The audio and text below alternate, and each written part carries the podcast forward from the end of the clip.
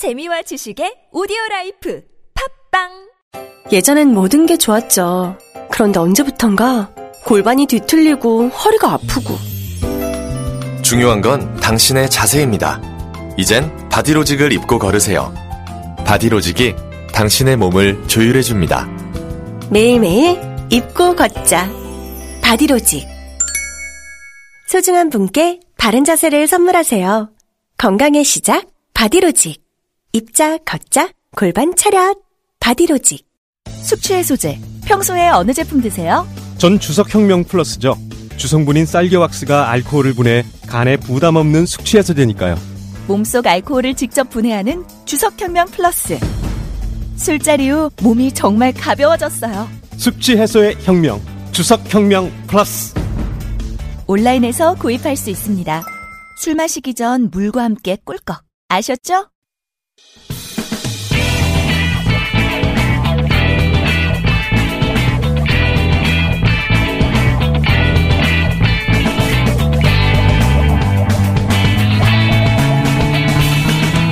김어준의 뉴스공장.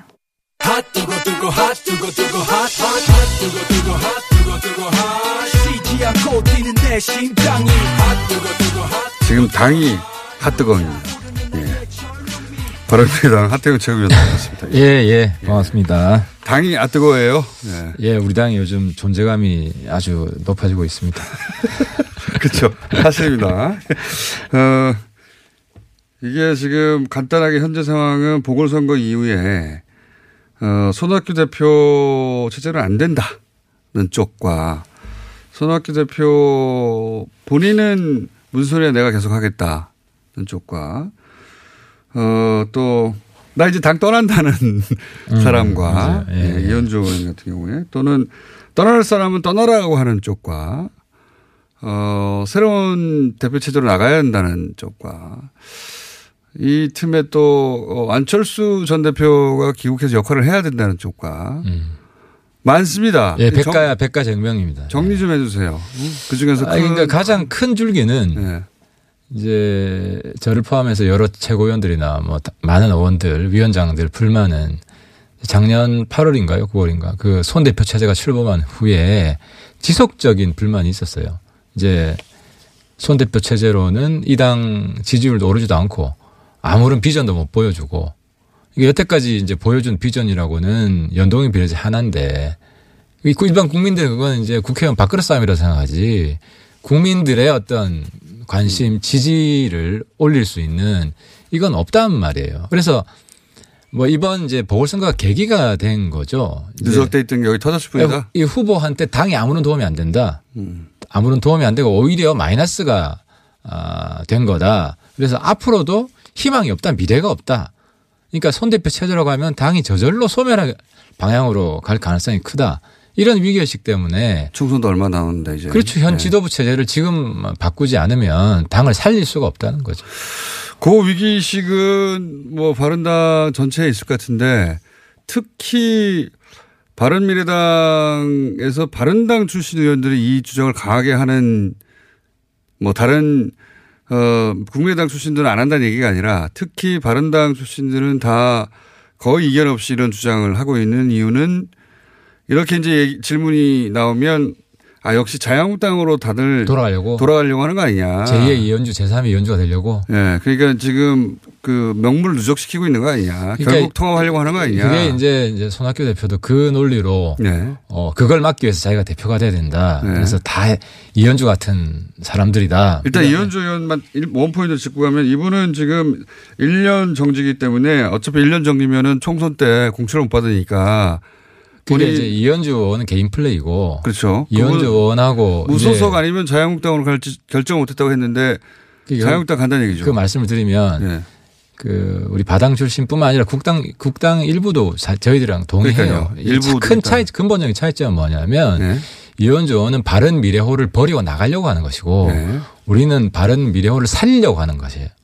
살리려는 노력만 보여주고 안 되니까 나중에 다 합치려고 그러는 거 아니냐 이런. 의심에 대해서는 그건 아니다. 그러니까 1차적으로는 이제 이현주 의원은 아예 우리는 후보도 내면 안 되고 근데 우리는 후보를 내고 선거연대는 할 수 있죠. 그러니까 어쨌든 우리 당의 존립을 기초로 우리는 고민을 하는 것이고 이제 그게 의원님만 그런 겁니까? 아니면 다른? 아, 다 그렇죠. 다 진짜요? 예, 네, 우리는 같이 움직여요. 개인 플레이를 안 해요. 그러니까 이 차이를 모르는데 우리는 탄핵 않는데. 이후로 예. 굉장히 시련과 고난의 시간을 같이 거쳐왔기 때문에 그렇죠. 굉장히 단합이 잘 됩니다. 탈당하려면 진작 했을 분들 안 해요. 그러니까 기회는 그런 많았죠. 개인 플레이를 안 해요. 네. 그래서 이현주 의원 말고는 사실 아니 그러니까 개인 플레이 안 하고 가더라도 다 같이 가려고 지금 다 같이 반대하는 거 아니에요? 그러니까 혹시? 이제 선거는 우리 입장에서 제일 좋은 총선 대안은 뭐냐면 우리 당의 지지율을 최대한 높여서 네. 한 15% 이상 높여가지고 정의당 민주당이 이번에 단일화한 것처럼. 네. 단일화를 강제할 수 있으면 제일 좋아요. 지역별로 선거연대를 한다. 그렇지. 그러면 베스트라고. 왜냐하면 색깔 독립적인 색깔을 유지하면서도 표는 다 같이 모을 수 있잖아요. 그런데 이제 우리가 다양한 선거 전술을 구사할 수 있는데 그 전제가 우리 당이 살아 있어야 되고 살아있어야 된다. 그리고 지지율을 높여야 되는데 현 지도부 체제로는 이게 불가능하다는 판단을 하는 거죠. 그게 이제 1차적 판단이어서 손학규 대표의 퇴진을 요구하는 것이지. 이걸로 명분을 쌓아서 자유한국당으로 가려는 게 아니다. 그렇지. 뭐 제2, 제3의 이현주 되려는 게 아닌 거죠. 그런데 이제 손 대표는 자꾸 본인이 그런 식으로 이제 외부의 적을 만들어 가지고 지금 대표 체제를 유지하려고 하는데. 그렇게 손 대표 입장에서 보이겠죠. 당연히. 왜냐하면 바른당 출신들은 다 함께 물론 국민의당 출신도 있긴 하나 일부 다 함께 그런 의견을 내니까 아, 바른당 출신들은 모여서 명분을 쌓다 가려나 보다. 그러니까 손 대표도 이제 자기 말을 스스로 이제 모순되는 게 대표 출마하면서 정계 개편을 자기가 주도하겠다. 예. 그러니까 자강론, 예. 독립적인, 근본적인 이게 아니에요. 그러니까 정계 개편 상황이 오면 부정하지도 않고 또 우리는 어쨌든 선거에서는 이겨야 돼요. 예. 그러면 그 최적의 방안이 선거연대라고. 이 당을 유지하면서. 네. 그러니까 이런 논의는 충분히 할 수 있고 해야 되는 거죠. 자, 그러면 선거연대라고 하면 바른미래당을 일단 당을 독립시킨 채 전제가 선거 국면에서 지역에 따라 후보를 단일화하기도 하고 이런 걸 말하는 건데 그게 아니라 지금 상황으로 봐서는 이게 그 의견이 좁혀질 가능성이 없으니까 자, 그러면 그 지난 대선에 나왔던 뭐 빅텐트니 제3지대니 용어는 여러 가지지만 결국은 해쳐 모여서 새로운 정치 주체를 만들어 보자 뭐 이런 시도들이 있었잖아요. 예, 실패했지만 이번에 예를 들어서 자유한국당 그리고 바른미래당 일부 혹은 뭐 민주평화당 일부 이렇게 다 보수 성향이 강한 사람들이 쫙 모여가지고 새로운 보수 정당이 만들어질 수도 있습니까? 그러니까 이제 우리 당의 지금 그 문제 관련해서 예. 현안은 당의 구조조정이 사실 필요합니다. 예. 그러니까 아예 우리 당에서 마음이 떠난 사람은 예. 나가거나 내보내거나. 이현주 의원처럼. 그러니까 이현주 의원은 사실상 이제 탈당 선언을 어제 했더라고요. 아, 했어요? 아니, 어제 이제 이야기 속에서. 아, 그렇죠. 무소속이냐 자유한국당이 아직 결정을 못했다. 그러니까 이제 본인이. 탈당 선언이나 마찬가지죠. 무소속으로 출마할. 예. 생각은 전 없다고 보고 무소속이 되더라도 당분간만 무소속이겠죠. 그러니까 임시 무소속에서 한국당으로 가거나 바로 한국당으로 가거나 이제 네. 그걸 고민하고 둘 중에 하겠죠. 있다는 네. 것 같고 그리고 또 우리 당 내부에 지금 일사불란하게 되게 필요하거든요. 네. 정의당처럼 소수정당일수록. 근데 또 우리 당 내부에 민평당으로 가고 싶어하는 비례들이 있잖아요. 그분들도 있고 또. 이제 풀어줘야 돼요. 이제는 아예. 아, 내보내드려야 됩니다. 그리고 또. 그 시점에 왔다. 추가로 그렇죠. 왜냐하면 내부에서 계속 방해를 하거든. 그분들이. 그러니까 계속 노이즈를 낸다고 당을 위해서 뭘. 최근에는 노이즈 안 나던데요. 그분들이. 세 분이. 아니 그 당에 가서 살죠. 그당 가서 대변인하고 그러잖아요. 그러니까 그것도 웃기는 거잖아요. 그게 우리 조롱거리 중에 하나예요. 그래서 네. 내보내드리고 또 추가로 민평당 가고 싶다는 사람이 있으면 또 이제 뭐 나가시거나 내보내드리고. 지금 최근 자유한국당의 지지율 상승 사실 바른미래당의 지지율 일부 옮겨간 것도 있거든요. 당연히 보수 지지자들 중에는 아유 바른미래당 안 될 것 같다 싶어가지고. 아 그러기도 네. 하고 사실 우리 당의 가능성이 없지 않은 게 어쨌든 뭐 저를 비롯해서 몇 명이 열심히 해서 청년 지지율을 어느 정도 확보를 했고 또 한국당에서 계속 사고를 쳐주잖아요. 최근의 사고는 뭐가 있습니까? 뭐 대표적인 촛불이 산불이 되고 뭐 이런. 네. 그러니까 이런 대형 사고를 치기 때문에 우리 당의 그 탄력성이 있어요. 제가 볼 때는. 그러면 자 의원님 개인이 생각하는 최고인이시니까 개인이 생각하는 베스트 시나리오는 안철수 전 대표까지 포함해서 유승민 전 대표까지 포함해서 베스트 시나리오는 뭡니까? 좀 대선까지 장기적으로 보고 네. 그러니까 우리의 이해관계를 보면 민평당하고도 선거연대를 할 수가 있습니다. 예. 민평당 호남 기반이기 때문에 예. 크게 충돌하지 않아요. 예. 그리고 한국당은 힘으로 예. 힘 대 힘으로 선거연대를 강제하는 게 필요하다고 생각이 되고 예. 그러면 좀 멀리 보고 대선에 예. 3당 연립정부론을 나는 주장하고 싶어요. 3당 연립정부. 한국당, 바른미래, 민평당. 3당 대선의 단일 후보까지 멀리 보면서. 총선은 어떻게 하고요? 총선 그러니까 3당 연립정부, 3당 대선 단일 후보까지 보면서 총선에서는 선거연대를 3당이 하자. 그러니까 그리고 향후 연립정부를 상정하고. 그렇죠. 총선부터 연대에 나가자. 그래서 지금 민평당한테 촉구하고 싶은 거는 거기 자꾸 이제 민주당 쪽으로 기웃거리는 쪽이 좀 있는데 네. 민주당과 명확히 전선을 꺼라. 네. 자기들은 야당이다. 네. 그리고 그러면은 총선에서 자유한국당, 바른미래당, 민주평화당. 그렇죠. 3당 연대를 강화하고 또 그 전제 중에 하나는 한국당이 빨리 5.18 징계를 강력히 해라. 거의 제명을 시켜라. 안 될 시나리오네요. 왜냐하면 바른미래당과 민주평화당 말씀하신 대로 연대 가능성이 있을 수도 있습니다. 왜냐하면 이 안에는 국민의당 그 호남 베이스의 연대도 많이 있으니까요. 그런데 민주평화당과 자유한국당의 연대는 자유한국당이 있다면서. 그래서 5.18 징계가 강력하게 되면 왜냐하면 한국당 입장에서도 네. 수도권의 호남표를 무시할 수가 없어요. 네. 그러니까 수도권 의원들이 여기엔 동의를 해요. 자, 하여튼 그게 베스트인데 그럼 차선은 뭡니까? 베스트는 안 될 것 같아요. 그러니까 지금 당장 안 된다 이거는. 그게 가능해지려면 예. 일단 손 대표 체제가 바뀌어야 된다. 일단 거기서 출발. 거기서 또 출발하고 나머지는 조금 더 있다. 이제. 그러니까 왜냐하면 그 다음 그림이 없는 손 대표 얘기는 이거거든요. 그 다음에 어떻게 할 건지도 없으면서 나보고 물어보라고. 그러니까 손 대표 어제 실언한 게 예. 내가 대표 안 하면 대표할 사람 누가 있냐. 그 말의 요지는. 아니 그럼 그 다음 플랜이 뭐냐 이거죠. 그러니까 다음 플랜은 지금 물밑에서 다양한 이야기가 나오는데 네. 어제 제가 만났던 몇몇 국방위원장이 이런 이야기를 해요. 아니 뭐 손 대표 그 이야기 기분 나쁘다. 뭐 유승민 안철수 공동 비대위원장 이런 안도 있을 수 있지 않냐. 비대위원장. 그렇죠. 근데 안철수 대표는 저는 거기 뭐 꼭 동의하지는 않지만 그러니까 다른 방안도 있을 수 있다는 다른 방안. 그러니까 아니면 또 조기 전당대회를 할 수 있어요. 한 2주 만에. 안철수 대표 돌아옵니까? 근데 그런 얘기가 있어요? 네. 자기들끼리 김치국 마시는 거 아니에요? 안철수 대표의 도움이 필요한 게 의사가 타진됐나요? 아니 그건 뭐 제가 직접 확인할 상황은 아니고 누군가가 소통했답니까? 그러니까 이제 안철수 대표 도움이 필요한 게 네. 지금 내부의 모순이 바당 출신 국당 출신 대립이 아니라 국당 내부가 이제 갈라져 있어요. 바른당 출신들은 다 단합이 돼 있고 의견이 통일돼 있는데 국민의당 출신들이 갈려 있는 거 아니냐. 그래서 갈려 있기 때문에 이 문제를 해결할 수 있는 능력 있는 사람은 네. 안철수 대표밖에 없다는 거죠. 안철수 대표 그런 능력이 여전히 남아 있나요, 근데? 그것도 의문이긴 한데. 근데 안철수 대표하고 누군가가 소통하고 얘기를 하는 겁니까? 의원님이 직접은 아니시라도 그런 얘기를 꺼내는 사람들이 내가 연락해봤더니 이런 얘기가 있어야지 뭐 시나리오 속에 들어가는 거죠 이게. 네, 뭐 그것까지 제가 밝힐 수는 없고. 그게 없겠습니까? 있긴 있긴요. 당연히 뭐 어딘가 살아 계신데. 물론 연락하겠죠. 근데 누군가 그럼 안철수 대표도 이 시점을 타이밍이라고 보는 물론 결정한 건 아무것도 없지만 아직은. 고민이 많겠죠. 그 정도는. 왜냐하면 본인이 만든 당이 사라질 위기에 처해 있으니까 그만한 큰 위기가 어디 있습니까? 안철수 대표도 그러면 복귀 시기를 보고 있다고 알고 계시고요. 저는 그렇죠. 뭐 상반기 내에는 저는 뭐 반드시 돌아온다고 봅니다. 상반기라고 하는 건 본인의 추정인데 실제로 그런 이야기 어쨌든 복귀해야 되는 거 아니냐 얘기. 지금 여건이 그렇다니까. 소통하고 본인이 국내에 없을 동안 누가 소통한 겁니까? 근데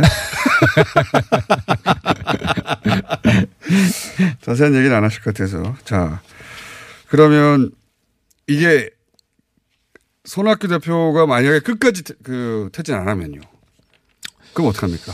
그러니까 이제 탈당합니까? 오늘 뭐 칼럼에도 있던데 사퇴할 용기가 없는 거 아니냐? 아니 용기가 없는 게 아니라 본인이 그게 맞는 길이라고 생각한다면 어렵지만 가겠다는 어떤 사퇴하는 용기가 아니라 돌파할 용기를 낼 수도 있잖아요. 그럼 아마 불명예 퇴진이 될 것 같습니다. 불명예 퇴진이라는 건 대표를 탄핵합니까? 어떻게 합니까? 절차적으로 가능하지 않잖아요. 가능합니다. 어떻게 가능하죠? 우리 뭐 최고위원회에서 전당대회에서도 가능하고 대표의 제가 전당대회를 할 수 있나요? 예, 가능합니다. 최고위원만으로? 아니,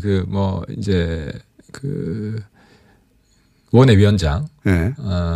우리가 이제 전당대회가 이제 대표 당원 대회로 돼 있어요. 예. 대표 당원을 한 지역구에서 3명씩 추천하는데 그 3분의 1 이제 서명을 받으면 예. 의무적으로 소집하게 돼 있습니다. 그런 방안까지도 생각하시는 거군요. 우리가 여러 방안 다 고민하고 있습니다. 그렇게까지 가고 싶지는 않으나. 그렇게까지는 하고 싶지 않고 그냥 어제 이야기했듯이 그냥 총당원 투표로 예. 대표 재신임 투표를 하자. 왜냐하면 이렇게 참패하고 미래가 안 보이는데 예. 지도부에 대한 재신임 과정 없이 쇄신 과정 없이 그냥 지나갈 수는 없다. 그러니까 스스로 그러니까 중간 평가도 필요한 상황이에요. 손학규 대표 끝까지 버티면 탄핵할 수도 있다. 아무튼 우리는 물러서지 않습니다. 이게 당을 살리는 그 길이기 때문에 여기까지만 할게요. 중요한 내용 다 나온 것 같기 때문에 물론 손학규 대표 혹은 김관영 원내대표가 하필 지금 자리에 안 계셔가지고 그죠? 일정이 있어서 해외 나가신 걸로 아는데, 반대쪽 의견도 들어보긴 하겠습니다만, 지금 확고하다, 입장이. 그렇습니다. 예. 또 바른당 최고위원이 많잖아요, 지금 최고위원 중에. 바른당 출신. 선출직 중에는 손 대표 빼고 나머지 3명은 다 바른당 출신이죠. 예. 최고위원들 입장이 이렇게 확고하다. 알겠습니다. 지금까지 바른미래당 하태경. 바른미래당이 계속 존재할지 모르겠네, 이러다가. 하태경 최고위원. 바른미래당은 존재합니다. 당에서 존재. 바른미래당과 운명 같이 하려는 사람들이 많습니다. 여기까지 하겠습니다. 하태경 최고위원이었습니다. 감사합니다. 네, 감사합니다. 농부이자 파나가인 이철수입니다. 뿌옇게 흐려진 하늘을 보면 마음이 답답하시죠. 환경운동연합은 미세먼지 환경 기준을 강화시켰습니다. 국내 미세먼지 발생의 주요 원인인 석탄 발전소의 신규 건설도 막아냈습니다. 답답한 미세먼지를 걷어내고 맑고 파란 하늘을 열어갈 환경운동연합의 회원이 되시면 더 큰 변화를 함께 만들 수 있습니다.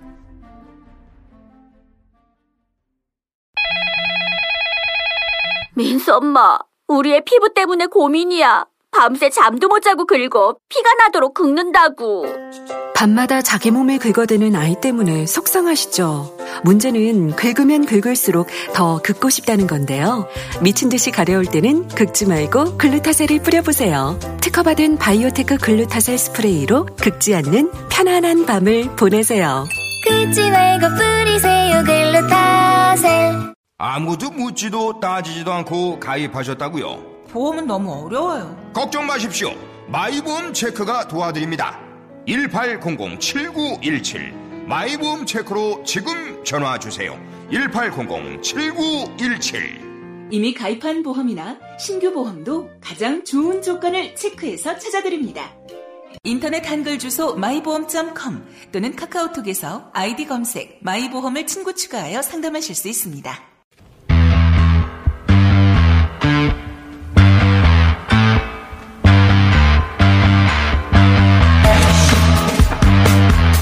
이번 목요일이 대한민국 임시정부 수립 100주년이 되는 날입니다. 해서 저희가 따로 인터뷰를 준비했습니다. 1919 대한민국의 첫 번째 봄의 저자이시고 그리고 최근 30년간 4월 13일로 기념되었던 임정일자를 대한민국 임시정부 수립일 기념일을 4월 11일로 바로 잡은 학자십니다. 네. 한양대 박찬승 교수님 모셨습니다. 안녕하십니까? 예, 안녕하세요. 예. 요거부터 여쭤볼게요. 임시정부 수립일이 4월 13일로 알려져 있다가 그렇게 기념하다가 4월 11일이 작년부터 4월 11일로 하기로 했죠? 작년에 결정이 있어 올해부터입니다. 올해부터입니까? 예. 네. 이게 왜 이 일자가 이렇게 잘못되었던 거죠?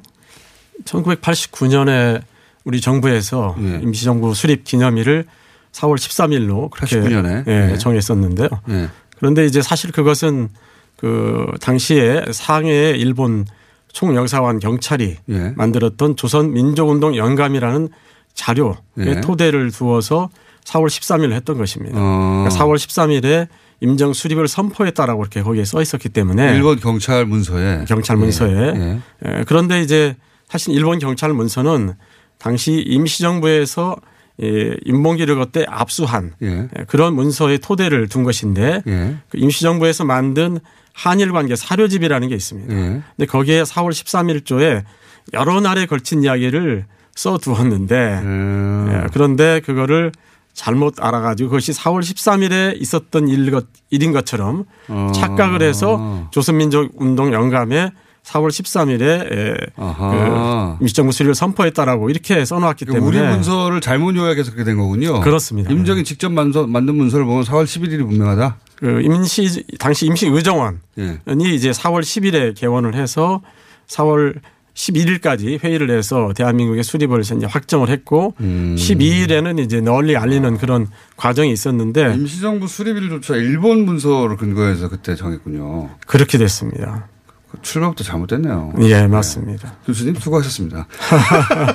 제가 이제 그 과정을 그것이 착각에 의해서 그렇게 된 것이다, 착오해서 그렇게 된 것이다 하는 그 과정을 제가 작년에 좀 밝혀서 물론 그 이전에도 다른 교수님들이 임시정부가 스스로 4월 11일을 그 자기들의 수립 기념일로 그렇게 해왔는데 왜 우리가 4월 13일을 하고 있는가는 그런 문제 제기를 쭉 오랫동안 해왔었습니다. 그런데 그 과정이 그러했다라는 걸 이제 그걸 밝히지 못했던 것이죠. 근데 그걸 교수님 최초로 밝히신 거예요. 예, 그렇게 됐습니다. 잘하셨습니다. 감사합니다. 아, 그렇군요. 그래서 4월 11일이 올해부터 올해부터 100주년 맞이해서 이거 바로 잡아서 참 다행이라고 생각합니다. 그러니까요. 큰일 하셨네요. 사학회에서 그래서 박수 많이 받으셨어요? 예, 뭐 그렇게 됐습니다. 박수 많이 못 받았으면 저희가 박수 많이 보내드리겠습니다. 그리고 이 임시정부에 관해서는 말이죠. 저도 학창시절에 교과서에서 배운 정도. 근데 그때 배운 거랑 지금 아는 거랑 많이 다르더라고요. 근데 배운 거의 큰 틀이 뭐냐면 임시정부가 설립되고 처음엔 잘 될 듯 하다가 자세한 내용 생각 안 납니다. 중간에 잘 안 됐다가 다시 힘을 내서 활동을 이어갔다.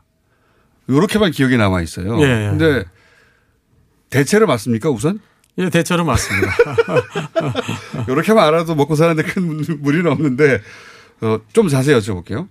그러면 그 어려움을 겪는 시기가 있지 않습니까?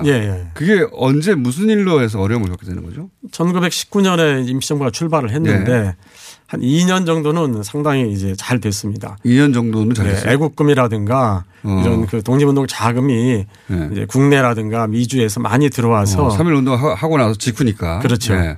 상당히 이제 독립운동 열기가 높았을 때니까. 그래서 임시정부가 잘 이제 진행이 됐는데 내부에서 이제 여러 내분도 있었고 이승만과 이동희라든가 이런 분들 간에 갈등도 있었고 그렇죠. 외교로 풀어야 된다, 싸워야 된다, 무장투쟁이냐 외교냐 문제 가지고 일단은 뭐 공부하는 데 힘쓰자, 힘을 기르는 데 힘쓰자 이런 쪽도 있었죠. 맞습니다. 안창호 선생이 또 실력 양성을 주장하셨고요. 말하다 보니까 저도 아는 게 많네요.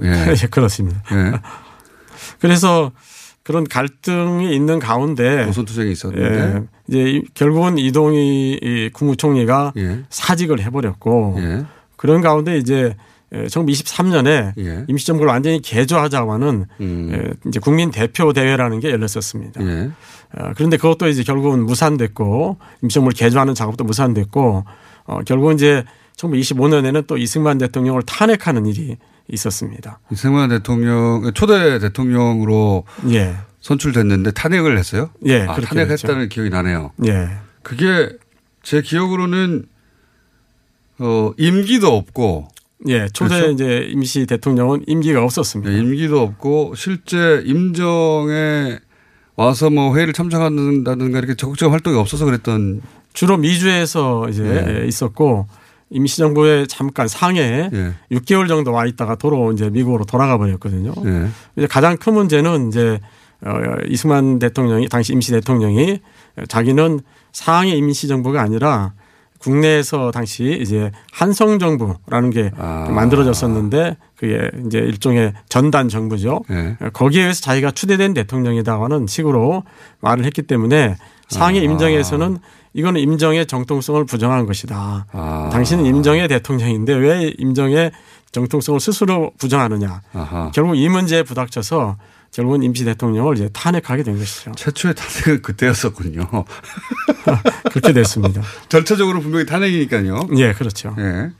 그리고 그러면서 이제 점점 그 임정에 힘이 빠져갔습니까? 초기에는 그래서 이제 임시정부에서 그 들어오던 돈의 가장 큰 출처는 미주였는데 근데 이승만 대통령이 탄핵된 다음에는 그 돈줄이 끊기게 됐습니다. 나 대통령 탄핵됐으니까 안 보내 이렇게 됐겠군요. 그렇게 된 셈이죠. 예.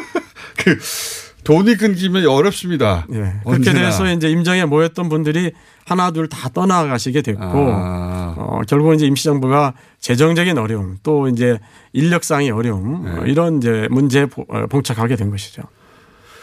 거기까지는 말씀 듣다 보니까 생각이 났습니다. 생각이 났는데 그러다가 다시 그 뭉치고 활력을 찾잖아요. 그렇죠. 그 계기가 된 게 1932년에 윤봉길 의사의 의거입니다. 당시 윤봉길 의거는 이제 중국 국민들에게도 커다란 그런 충격을 주었고 중국인들이 이제 또 중국 국민당 정부가 적극적으로 이 대한민국 임시정부를 지원하기 시작한 것이죠. 그래서 사실 우리는 이제 윤봉길 의거는 그냥 간순히 폭탄을 던졌다 뭐 이렇게만 알고 있지만 임시정부로서는 그야말로 구세주와 같은 존재였다고 할 수 있습니다. 그게 당시 중국 그 장개석에게도 큰 인상을 주었고 그렇죠. 예. 중국 군대가 하지 못한 일을 개인이 했다고 표현했어요. 맞습니다. 예. 상해 사변에서 중국 군대가 결국은 패배했던 것인데 결국 그 이제 그 복수를 윤봉길 의사가 했다. 예. 이렇게 본 것이죠. 그러면서 그 독립운동을 적극적으로 지원해 주었고 그렇죠. 그러니까 그 의거가 개인의 의거고 피해가 국한적이었다 하더라도 그 상징적인 효과가 대단했군요. 윤봉길 의사의 의거는 개인의 의거가 아니고 임시정부에서 만든 한인 애국단에서 한 의거였기 때문에 그래서 이제 임시정부를 지원하게 되는 것입니다. 행위가 개인이지만 사실은 그렇죠. 단의 일원이었고 그 김구 선생이 지시하는 거 아닙니까? 맞습니다. 예. 얘기하다 보니까 제가 아는 게 많네요. 그러시네요. 그래서 그때 다시 그 돈줄이 끊어져서 굉장히 어려워하다가 이제는 중국에서의 지원을 그렇습니다.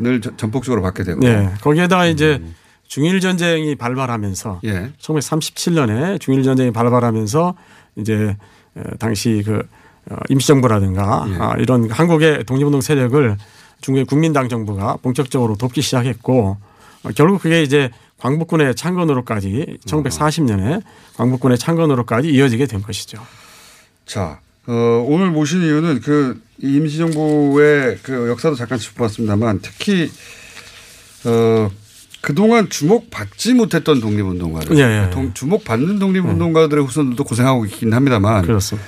아예 주목도 못 받는 독립운동가들 중에 꼭 기억해야 될 독립운동가들이 있다. 예. 사실 이 책도 그런 내용이라고 알고 있는데 그분 좀 몇 분 소개해 주십시오. 예? 우선 그 3.1운동 당시에 오늘은 주로 이제 그 3.1운동 당시에 활약했던 분들을 말씀드리고 싶은데요. 오늘 이렇게 하시고 또 시리즈 나오실 생각이시군요. 불러주시면. 네. 3.1운동 당시에. 네. 그 당시에 3.1운동 때 가장 중요한 그 일종의 전파 수단. 운동의 전파 수단은 역시 독립선언서였습니다. 독립선언서가 각 지방에 배달되면 그 선언서를 받은 사람들은 우리가 뭔가 해야 되겠다라는 생각을 갖고 시위를 조직하고 결국 만세 시위를 했는데 그 당시 독립선언서를 인쇄한 곳은 천도교에서 운영하던 보성사라는 인쇄소였습니다. 인쇄소에서. 당시 그 보성사의 사장이 이종일이라는 분이었습니다. 그분은 당시 나이가 62살이나 되시는 분이었는데 그분이 모든 책임을 지고 굉장히 위험 부담이 큰 일임에도 불구하고 그 독립선언서를 인쇄를 한 것이죠. 독립선언서가 전파됐던 게 결정적인 역할을 했다. 그렇습니다. 뭘 하긴 들고 있어야 되니까요. 네, 맞습니다. 왜 이렇게 하는지도 읽어봐야 되고. 그 운동의 근거, 또 운동을 어떤 방법으로 해야 되는지 이런 것들을 선언서가 잘 가르쳐주고 있고 또 이 선언서가 각 지방의 이제 천도교나 아니면 기독교 쪽의 교회 조직에 이제 전파가 되었기 때문에 그 사람들이 이걸 받아보고 그 교회의 지도자들이 이걸 선언을 하고 다 감옥에 가셨는데 우리가 가만히 있을 수 있느냐 하는 생각들을 가지고 이제 다 만세 봉기를 하게 되는 것이거든요. 그래서 그 이종일 선생이 책임을 지고 선언서를 2만 첨부를 만들었는데 19년 2월 27일 날 네. 밤에 불과 한 2시간 내지 3시간 만에 2만 첨부를 그 부성사에서 인쇄를 했습니다. 그리고 개인이 전적으로 책임을 지고. 그렇죠. 네. 그리고 28일 이제 하루 동안 그거를 전국 각지에 내려보는 게 된 것이거든요. 그래서 3월 1일 날 이제 주로 서울과 북부 지방을 중심으로 해서 7군데에서 봉기를 한 것이죠. 이종일 선생님. 네. 큰 역할 하신 거 맞네요. 예. 네, 그렇죠. 그리고 또요. 그리고 당시 이제 3월 1일에 만세 시위 그리고 또 3월 5일에 서울에서 했던 만세 시위가 또 있었는데 예. 이 시위를 이제 주도한 예. 학생들이 있습니다. 학생들. 예. 당시에 이제 연희전문의 김원벽 학생이라든가 예. 또 보성전문의 강기덕 학생 또 경성의전의 한위관 학생 이런 분들이 당시에 전문학교 또 당시 고등보통학교 학생들을 이렇게 조직화해서 지금으로 치면 대학생들입니까? 당시 전문학교는 이제 대학생이고 이제 고등보통학교는 지금은 이제 고등학생들이죠. 고등학생들. 예. 그래서 이 학생들을 전부 조직화해서 3월 1일과 3월 5일 두 차례에 걸쳐서 서울에서 대규모 만세 시위를 한 거죠. 이 지금 말씀하신 학생들이 조직한 학생의 숫자가 얼마나 됩니까 대략?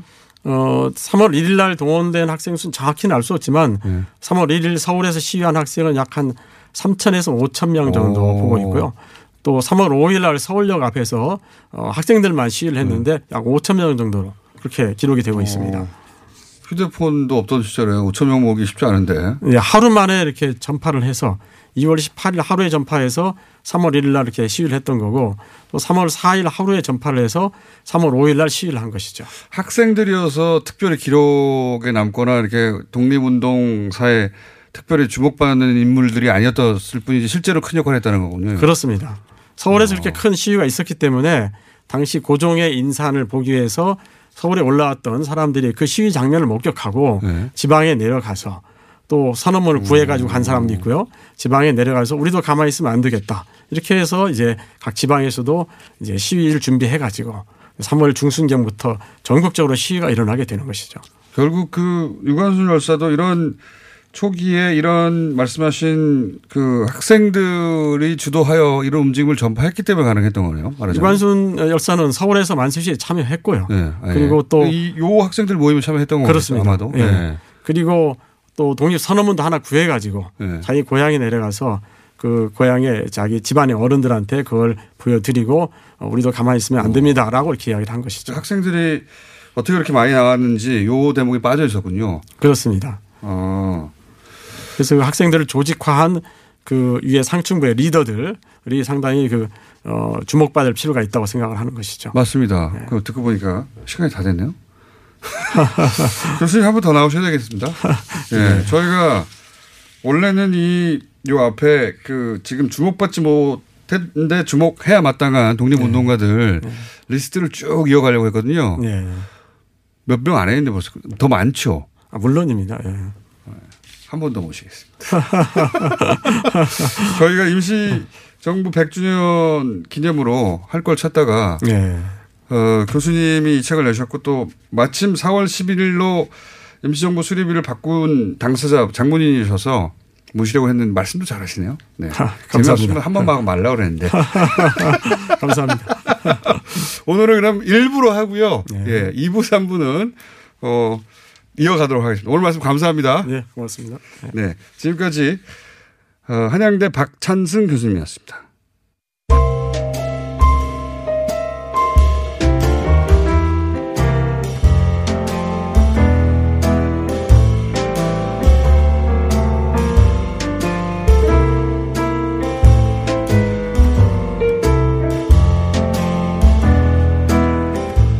자, 친절한 AS 이런 문자가 왔네요. 오늘 거래처 아줌마하고 싸는데 이게 다 탈원전 때문입니다. 그러니까요. 갖다 붙이면 되겠어요? 네. 박찬승 교수님이 그 임시정부 수립일을 수정하는데 결정적 기여를 했다. 방송 내용을 듣고 문자가 많이 왔습니다. 교수님에게 보내는 박수 짝짝짝. 그 외에 많은 문자는 궁금하시면 인터넷 들어서 찾아보시기 바랍니다. 여기까지 하겠습니다.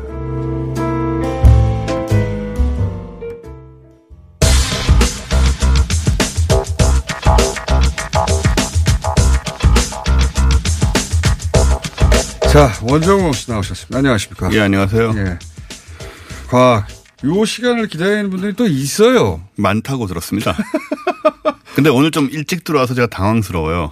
아니, 그 교수님과 얘기가 네. 더 이어가려면 1, 2분으로 안 되겠더라고요. 아예 제가 없어지는 상황이 된다. 그러니까 그래서 교수님은 아예 다시 추가로 오시는 걸로 하는 게 맞는 것 같고. 네, 제 시간 앞에 모셔주십시오.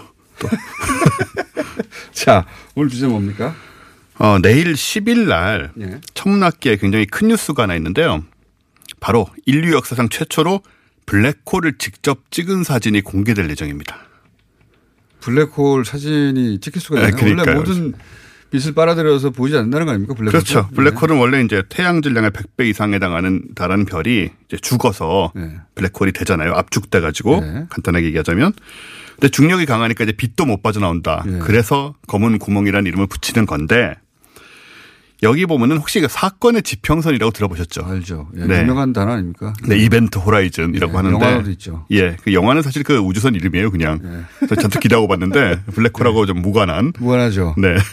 근데 이 사건의 근데 지평선 현상은 블랙홀적인 현상이에요. 마지막 영화에 등장하는. 그렇긴 하죠. 예.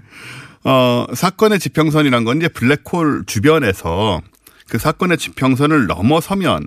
그 다음부터는 아무것도 빠져나올 수가 없고 네. 그 경계선을 말하는 거거든요. 네. 뭐 당연히 물론 선이 있진 않습니다만은 근데 블랙홀을 바로 찍을 수는 없습니다. 그렇기 때문에 그 블랙홀이 일으키는 어떤 공간의 왜곡 같은 것이나 빛의 왜곡을 주변을 찍어서 여기에 블랙홀이 있다 이렇게 입증하는 건가요? 예, 지금 간접적으로 입증을 해왔는데 네. 가장 좋은 방식은 뭐냐하면 우주를 관측하다 보면. 네. 중간에 별이 보이지 않는데도 그 주위를 도는 것 같은 별이나 가스들이 있습니다. 그 안 보이는데 그 중심에 그렇죠. 행성이 있지 않겠냐. 블랙홀이. 예. 예. 별들이 있지 않겠냐. 그렇죠. 그 별들이 있어야 되는데 별이 안 보이면 이 블랙홀이 있지 않겠냐고 계산을 해보는 거죠. 주변을 돌고 있는 것의 속도하고 뭐 궤도 이런 걸. 그러면은 굉장히 큰 질량이 계산이 나오는 경우가 있는데 그러면 저기 블랙홀이 있다. 아니 근데 블랙홀의 이론적 근거가 이제 아인슈타인의 상대성 그렇죠. 이론이 나왔잖아요. 근데 네. 이거는 물론 자세히 이해는 못합니다만은 수학으로 이걸 이런 게 있을 거라고 밝혀냈다는 게 놀라운 거 아닙니까, 진짜? 이게 정말 대단한 게 계산으로 아인슈타인은 전 세계에서 혼자 그것도 그래서 아인슈타인이 저는 이제 인류 역사상 최고 천재라고 얘기를 하는데. 네. 이 사람은 혼자서 정말 앉아가지고 그때 뭐 특허국 그런 데서 일하면서 20대였을 때. 20대 30대 예. 이럴 때예요. 그게 친구는 없었을 것 같아요. 계산하는데. 지금 과학은 이제 그렇게 이루어질 수가 없거든요. 그렇죠. 많은 시스템과 조직과 뭐 집단적으로 뭐 장비 그러니까 싸움이 되는데. 교수도 혼자 하나요? 사실은. 대학원생들. 그 팀으로 하는 거지. 네, 대학원생들이 많이 이제 힘들게. 컴퓨터의 도움도 받고. 그렇죠. 그때 그런 것도 없고. 이 사람은 혼자 앉아가지고 책상에서 연필로. 계산을 해가지고 블랙홀이 있어. 이게 말이 됩니까 이게? 그걸 발상을 해내고 계산을 해냈는데 정확하게 말하자면 아인슈타인이 블랙홀이 있어라고 얘기까지 한 건 아니고 네. 아인슈타인의 계산식을 가지고 뒤에 사람들이 도출을 해보니 블랙홀이란 게 나온다는 거죠. 이 모든 게 그 사람의 머릿속에서 출발했다는 게. 굉장합니다. 그것도 정말 수학적으로. 혼자서. 수식으로 풀었다는 게 혼자 네. 앉아가지고. 100년 전에. 이상한 사람인데. 아, 정말 엄청난 천재인데요. 네. 그래서 이 양반이 이제 그런 거를. 그런 아인슈타인도 틀리는 것들이 많이 있었어요. 많이 틀렸어요. 예. 예. 양자역학은 다 틀렸어요. 양자역학은 하나도 안 믿었고. 얼마나 위로가 되는지. 다 맞는 건 아니구나. 예, 아무리 천재여도. 위로가 된다고 해도 우리하고 비교할 건 아니죠. 어쨌든. 그래서 이렇게 간접적으로 이제 존재를 확인해 온 것인데. 또 생각나네. 아인슈타인 하니까. 아니 또 수학으로 네. 뭐 공간이 휜다더니. 그렇죠. 시공간이 휜다. 네. 이 발상이 말이 안 되잖아요. 발상이 무서운 거예요. 계산보다도. 시간과 공간이 휜다는 게 시공간이 하나라는 거. 그렇죠. 말이 됩니까? 그 발상을 아직도 이해가 안 가요. 100여 년 전에 했다는 것이고요. 네. 우리는 지금 들어도 이해를 못하는데. 시공간이 하나라는 게 어떻게 이해가 가요. 그리고는 이 사람이 사실 수학을 아주 잘하지 못해서 네. 수학은 또 주변에 도움을 좀 받습니다. 그러니까 진짜 중요한 건 발상입니다. 그 발상으로 그 엉뚱한 발상이 맞았다는 거죠. 놀랍게도. 엉뚱한 게 아니라 하여튼 놀랍습니다. 굉장하죠. 네, 네. 시 공간이 하나라는 건 전 아직도 이해가 안 가요. 그런 말이겠거니 하는 거지. 우리가 이해할 수 있는 건 아니고요. 네, 그런가 보다 하면 자꾸 듣다 보면 이해한 줄 알게 됩니다. 아인슈타인 게다가 지금도 이해하는 사람이 많지 않은데 네. 이 당시는 이 양반 혼자 생각했다는 거예요. 전 그렇죠. 세계에서. 처음에는. 네. 그래서 뭐 이게 뭐냐 이런 얘기도 많이 있었고. 처음에 이 얘기를 설명할 때 누가 알아듣을까 싶어요. 그렇죠. 굉장히 극소수 뭐 정말 세계에 몇 명밖에 못 알아듣는 얘기였고. 근데 추악을 방정식을 보면 맞으니까 정말 그럴 수 있나고 이제 그때부터 실험이 100년 동안 계속 반복이 되는 거고요. 대부분 맞아. 다 맞아요. 다 항상. 상대성 이론과 관련된 거 다 전부 맞아요. 다 맞습니다. 그래서 이제 이 블랙홀도 그중에 하나인데. 양자역학만 빼고. 양자역학하고 뭐 한두 가지 있어요. 그래서 블랙홀 어떻게 했다고요? 블랙홀은 이제 간접적으로만 존재를 확인한 것인데 이제 무슨 일이 벌어지는 거냐 하면요. 전 세계 14개국이 협력하고 있는 EHT 프로젝트라는 게 있었어요. 몇 년 동안 해왔는데 이 프로젝트는 전파망원경 수십 개를 연결을 해가지고 거대한 전파망원경 같이 움직이게 만든 겁니다. 그런데 그래가지고 못 알아듣는데 알아듣는 느낌이 드네요. 예. 그래가지고 그 궁수자리 A라는 2만 5천 광년 떨어진. 아, 이거 우리 은하 아니에요? 그러면? 우리 은하 아니에요. 가운데 쪽이에요. 우리 은하의 가운데 쪽. 오, 우리 은하 안에 블랙홀이 지금 발견되는 거예요? 중심에 원래 있습니다. 원래 모든 은하 중심에는 블랙홀이 그렇죠. 있다고 하죠. 그중에 하나를 우리가 딱 찍어가지고 본 거예요. 오, 괜찮아 보이는 거예요. 아유, 굉장히 예외적인 상황이네요. 예. 이 블랙홀이 태양 질량의 400만 배나 되는 큰 블랙홀인데. 느낌은 안 와요. 예, 뭐 아주 크다. 예. 요거를 찍어서 아주 무겁다. 아주 크고, 예, 무겁다. 예. 크기도 합니다. 이 정도 되면. 예. 굉장히 열심히 몇 년 동안 찍어서 이 사건의 지평선 가운데 까만 블랙홀은 못 찍지만 주변의 사건의 지평선을 보면 뭐가 있느냐면 추정컨대 빠르게 돌고 있는 그러면서 일부 빨려 들어가고 그러고 있는 물질들의 고리가 있을 것이다. 밝은. 그렇겠죠. 상상해 보면. 예. 그렇죠. 뭔가 계속 빨려 들어가야 되니까. 중력이 엄청나니까. 예. 그 고리를 찍은 것으로 지금 생각이 됩니다. 아하. 그래서 내일 발표하겠다. 그러니까 이 고리의 가운데는 블랙홀이 있는 것이다. 그런 거죠. 아하. 그래서 이제 블랙홀의 그림자를 찍었다라고 얘기를 하는 거죠. 그림자. 예. 그게 사진으로 찍힌 겁니다. 진짜로. 진짜로. 예. 세계 최초다 이게. 예, 세계 최초죠. 예. 왜냐하면 블랙홀에 관해서 블랙홀이라고 나오는 사진들 있잖아요. 그럴듯한 것 다 상상도입니다. 다 가짜입니다. 그림이에요, 그림. 그럴듯하게 나오는 사진들 많이 있어요. 굉장히 멋있게. 막 있고. 예, 막 뭔가 확 빨려 들어가고 있고 예, 막. 그거 다 컴퓨터 그래픽이에요. 전부 예, 그림이던가 그래픽이죠. 예, 근데 이번에 진짜로 찍었다? 진짜로 찍었는데 물론 실제 사진이 그렇게 멋있진 않을 겁니다. 그 보시던 그런 것들처럼 당연히. 그럴 리가 있나요. 예. 하지만은 이거를 찍었다는 건 굉장히 중요한 게 블랙홀이라는 게 아직도 의문이 있었어요. 있는가? 실체를 찍은 게 아니기 때문에 이게 뭐 이론적으로 있어 보이지만 그게 아닐 수도 있다. 다음 시간에 말 난 김에. 네. 아인슈타인 얘기를 해보죠. 공간을, 그렇죠 뭐. 공간을 접어서 막, 뭐, 저거, 이런 거 얘기가 다 아인슈타인 때문에 나오는 얘기거든요. 열심히 해보겠습니다. 네. 자, 다음에는 그러면 아인슈타인 얘기를 해봅시다. 원종우 씨였습니다. 감사합니다. 감사합니다. 안녕!